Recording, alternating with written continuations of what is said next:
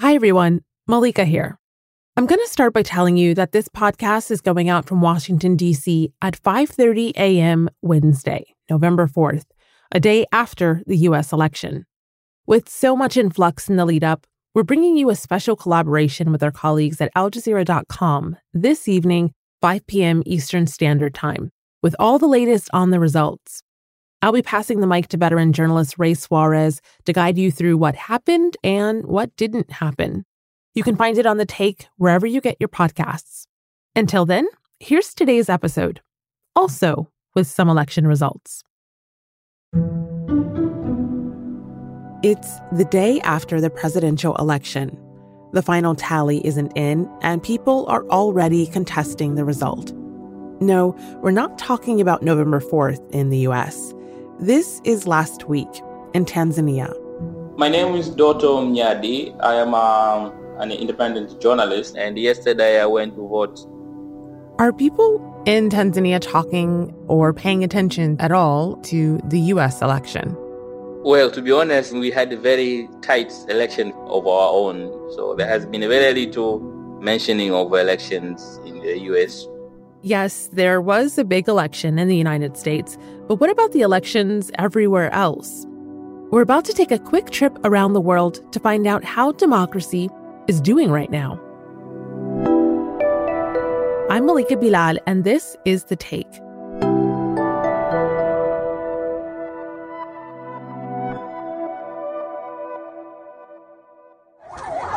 With voting complete, Tanzanians are tense as they await the results that could take days to come through.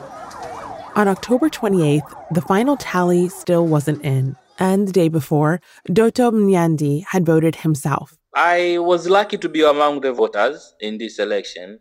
He's a journalist in Dar es Salaam. The day before the election, police at a protest rally in Zanzibar shot and killed nine people. They have been using live ammunition to shoot people. Zanzibar is part of Tanzania, but also semi autonomous, and it's seen election violence in the past.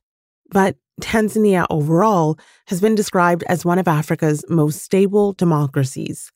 Wedged between Kenya and Mozambique in East Africa, it's known for safaris and beaches, not political unrest. But in the last five years, after Dr. John Magufuli was elected president, that feeling has changed.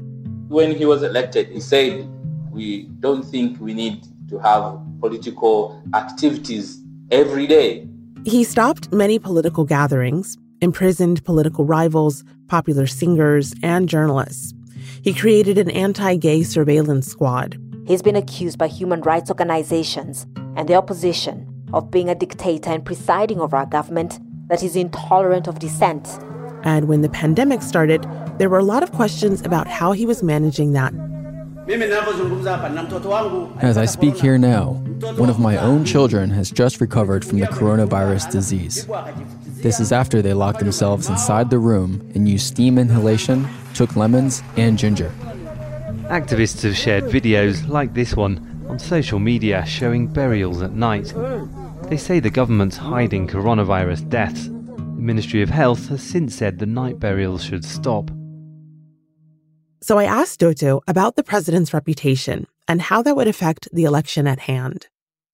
So, briefly, let's talk about the incumbent, President Magufuli. His nickname is the bulldozer. Why? Yeah, he was called the bulldozer because when he was the minister of construction, he kind of did not want to take no for an answer. And Doto says he's still that way. He doesn't take no for anything. So if he said to do something, he will do it. That attitude has helped move a lot of Tanzanian transportation and development projects along. But some Tanzanians don't like the trade they're making. His party, the CCM, or Party of the Revolution in English, has ruled the country since 1964, when Tanzania was created. And even before Magufuli, it had plenty of support. From radio, television, even social media. Uh, for example, my mother was always listening to Magufuli during the election campaign. And uh, Magufuli had a lot of coverage. His poster was everywhere. And she was always asking me why I don't hear the release on radio. The opposition parties did not have that kind of privilege, to be honest. Tundu Lissu, the presidential candidate from the opposition, is a lawyer and recently returned to Tanzania after a 2017 assassination attempt. Lissu left Tanzania three years ago after being shot 16 times by unknown assailants outside his home in the city of Dodoma. After 20 surgeries and years of medical treatment abroad, his one goal was to defeat Magufuli. But as journalist Doto says, the playing field wasn't fair from the start. Being a journalist in Tanzania is becoming increasingly difficult. We are now getting to a situation where it seems almost illegal to say anything to do journalism um, in a critical and independent way. Many of the country's bloggers quit, but other journalists stayed on, and Doto has been frustrated with what he's seen. I think there is a self censorship among journalists. You know, they feel that if we do this, the president will be unhappy. Before the election, Magufuli also restricted foreign media, including Al Jazeera, from reporting in the country. There also weren't many international observers, and this year, European observers were not invited. So the opposition was watching out for election problems. Tundu Lissu says he's worried about his safety. He's also concerned about the independence of the Electoral Commission that barred him from campaigning. We are not going to accept stolen elections. We are not going to accept rigged elections. And when Doto went to vote, he had his eye out, but he says where he voted, it went just fine. When I went there, everything was very calm. You find your name in the in the name lists. They give you the voting papers. You go privately and vote, and then put it in the in the cast voting vote. So I, for myself, I didn't see any any problem with that. But that doesn't mean there were no problems overall. Some analysts are saying that this poll is not transparent or credible. Local observers from each party were supposed to help with the vote count. That didn't happen, not everywhere. We have witnessed that a number of opposition polling agents were not given access to polling stations. So they could not go inside and verify those who are voting. They were, had no representative in those rooms. So they could just do anything they want. What do observers say in Tanzania right now? we heard from the observer that they have already given some statement that there were some some challenges with the elections, the report of fake fake votes. So so far that has been the main claim from the observer that this election may not be credible. The election results did come out pretty soon after our chat, and John Magufuli won 80% of the vote. Basically, a landslide. The United States has urged authorities to address irregularities. The opposition candidate Lissu said the results were like spitting in the face of democracy and encouraged protesters to make themselves heard. Doto says there's reason to be concerned. They will not accept the results because of this irregularity. So we are not sure uh, how this will work out. And there is no court or system that can challenge the final tally in Tanzania, if the presidential candidate is being declared winner, they cannot contest anywhere. So that's it. Does this say anything about the state of democracy or the future of democracy in East Africa? Well, it is a little bit early to talk about the state of democracy. We don't know. We are expecting maybe some kind of violence. People are getting arrested and all that kind of stuff. And this, of course, is an evolving story. On Monday, Tundu Lissu was arrested for several hours before he was released. And Tanzania isn't the only country that's faced election related unrest in the past month. In West Africa, nearly a week ago, Guinea State TV announced two dozen civilians were killed after a presidential election that the incumbent claims won him a third term. These young victims were shot by security forces. Mamadou Saidu Jallo, 14 years old, Cherno Nasiru Sila, 13 years old, and 10 year old Umar Jallo. And in nearby Ivory Coast, there were reports that up to 30 people were killed ahead of their presidential election this past weekend. In the run up to the vote, dozens of people have been killed. The incumbent there will also stay in power for a third term. In North Africa, Algeria held a constitutional referendum on November 1st that went peacefully, but the low turnout showed there wasn't much enthusiasm. The referendum was the new president's answer to a year of mass protests, but opponents say it gives him more power, not less. That also seems to be a trend. On that note, let's take a turn from Africa to Central Asia, Kyrgyzstan, where last month vote rigging was also a problem with big consequences. October 4th, there were parliamentary elections. That's Azat Azambayev. He's 30 years old and a freelance journalist in Kyrgyzstan. And I'm living in Bishkek, the country's capital. Our neighbors is uh, Kazakhstan, Uzbekistan, Tajikistan, other post-Soviet uh, states, and uh, China in the east.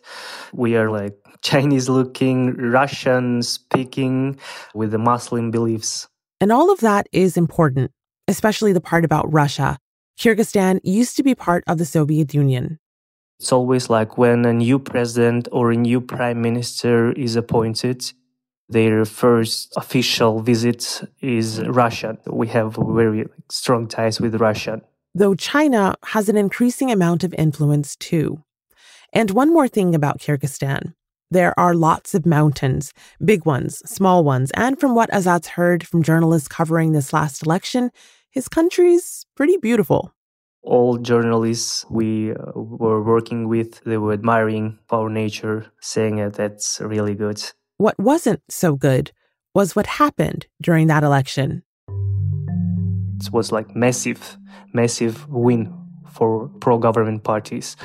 One party was ruled by um, president's brother. The other party was ruled by the brother of one of the richest and uh, most powerful men in this country. People were very unhappy with the results. Demonstrators are demanding a rerun of the poll, which one opposition leader described as the dirtiest in Kyrgyzstan's history. It was pretty clear to a lot of people, including Azat, that there was a fair amount of election fraud. Most vote buying are happening in a condominium or something like this when the head of condominium comes to you and is saying, Well, do you want to make some money?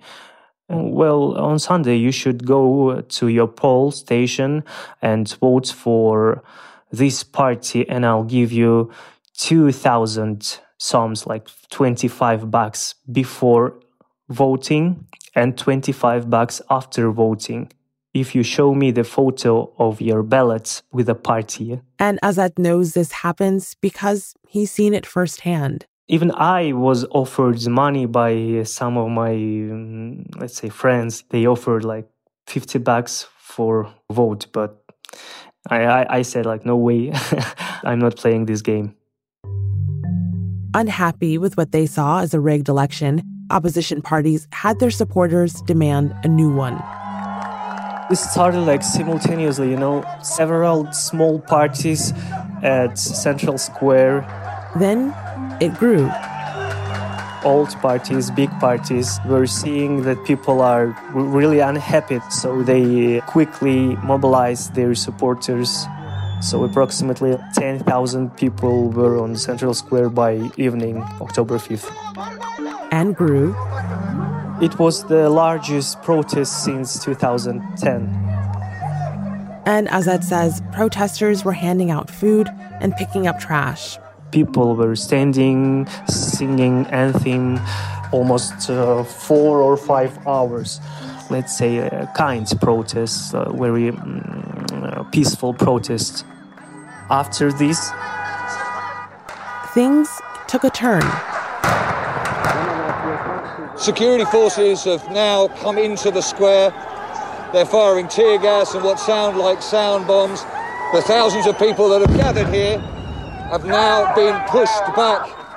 Some provocators came and uh, started to attack the White House, where president sits and the parliament also. And that brought out the riot police. The next night, protesters attacked the White House again.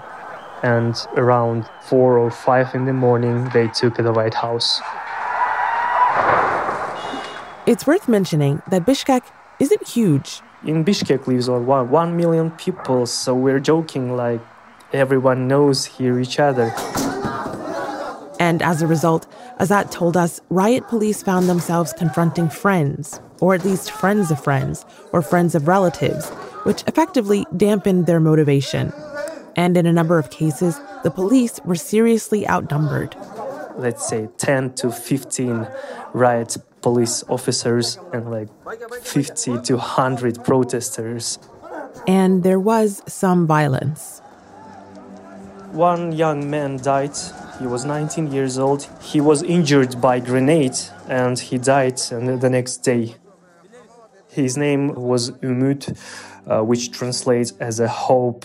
So some Twitter users wrote, "The hope is died. The hope is dead." It was a sad moment. But it was also a turning point, and changes started happening. The vote was annulled, and officials started resigning from their posts. First of all, a prime minister resigned, then the cabinet resigned. Governors, even mayors around the country started resigning. It was just the president, Sooronbay Jeenbekov, who hadn't resigned yet. And that's when Russia got involved. Experts say that Russia's demand was to leave Sooronbay Jeenbekov as a president. Deputy head of Putin's administration flew to Bishkek then things got really surprising. This is supposed to be the part where Russia steps in and props up the party in power. But that's not what happened. The president followed the demands of his people, not Russia, and resigned as well. The president was very emotional in his uh, speech. As he said, he doesn't want to shoot his uh, compatriots, he doesn't want blood and now there's a new acting president who's also the prime minister. Sadyr Japarov is uh, taking control all over the country. And that's getting some people worried.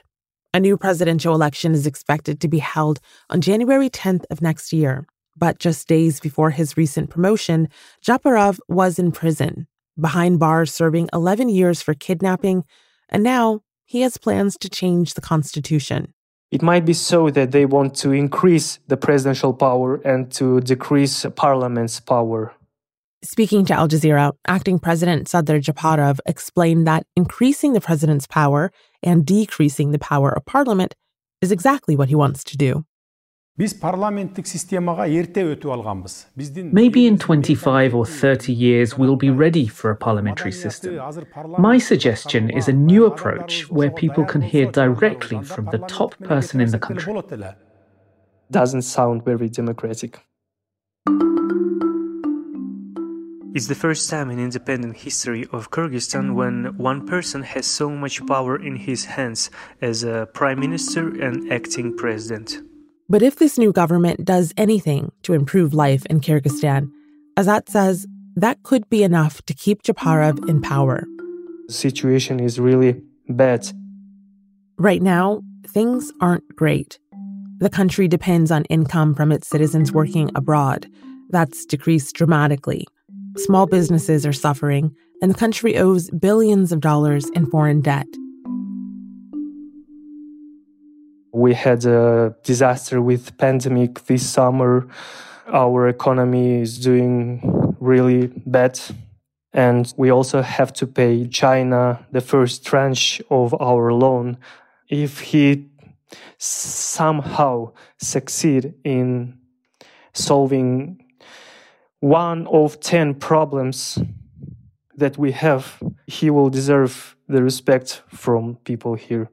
A democratic system is not necessarily the first priority. But there have been new political parties springing up, and young people, like Ade Almazbakova, now know what it's like to try and make a change. I think it's the duty of every young person to participate in political movements and express their civil rights. It's very important for this post Soviet generation to realize that politics defines our quality of life. The uprising has also drawn attention from neighboring countries.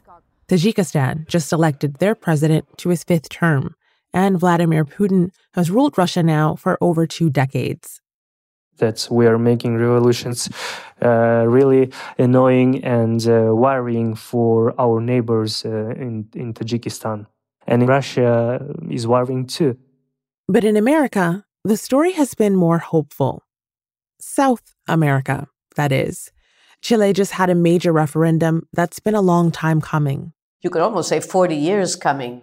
That's Lucia Newman in Santiago. I'm Al Jazeera English Latin American editor and senior correspondent. And this big vote was to decide if Chile would throw out their constitution. Scrap the dictatorship era constitution and rewrite it.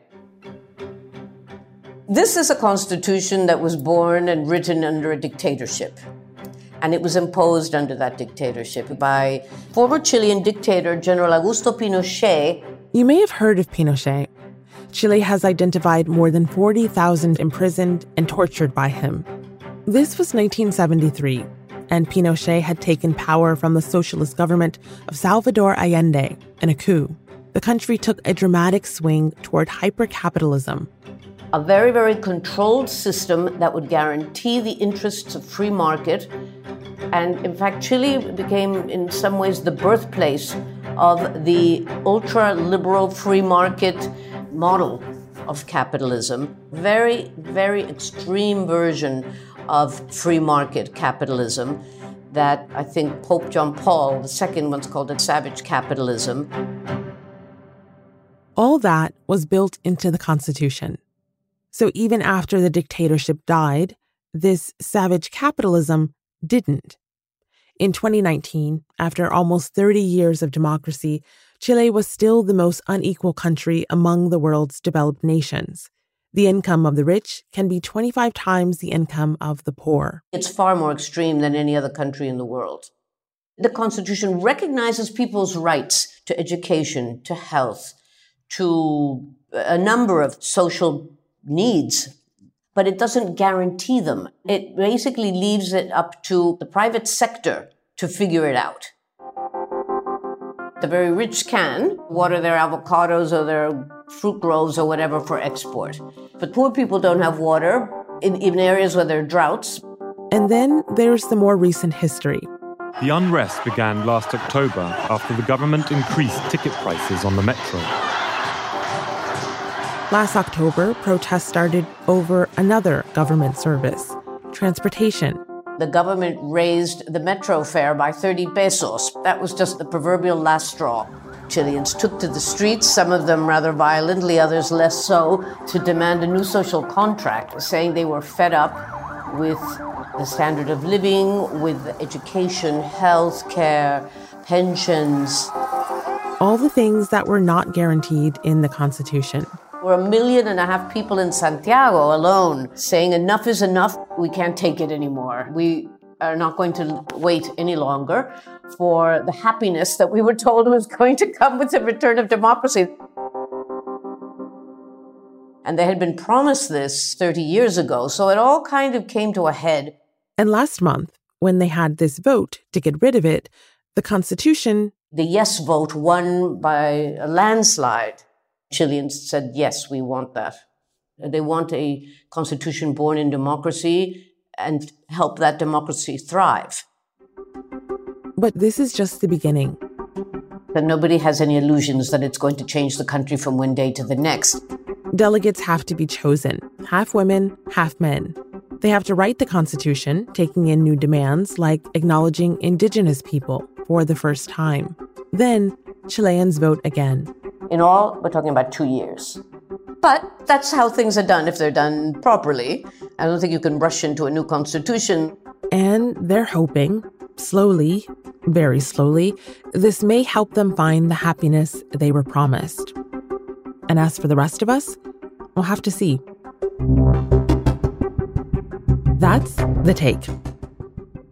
And for one more reminder before we go, for the latest on the U.S. election results, today at 5 p.m. Eastern, we'll be airing an update from veteran reporter Ray Suarez. That'll be on our feed, The Take, so listen to it wherever you listen to us. Then come back to us on Friday to hear some reflections from American voters on the state of democracy in the country. This episode was produced by Amy Walters with Alexandra Locke, Negin Owliaei, Oniwo Hacha, Dina Kesbeh, Priyanka Tilve, Ney Alvarez, and me, Malika Bilal. Alex Roldan is our sound designer. Natalia Aldana is the engagement producer. Stacey Samuel is the Takes executive producer, and Graelyn Brashear is Al Jazeera's head of audio. We'll be back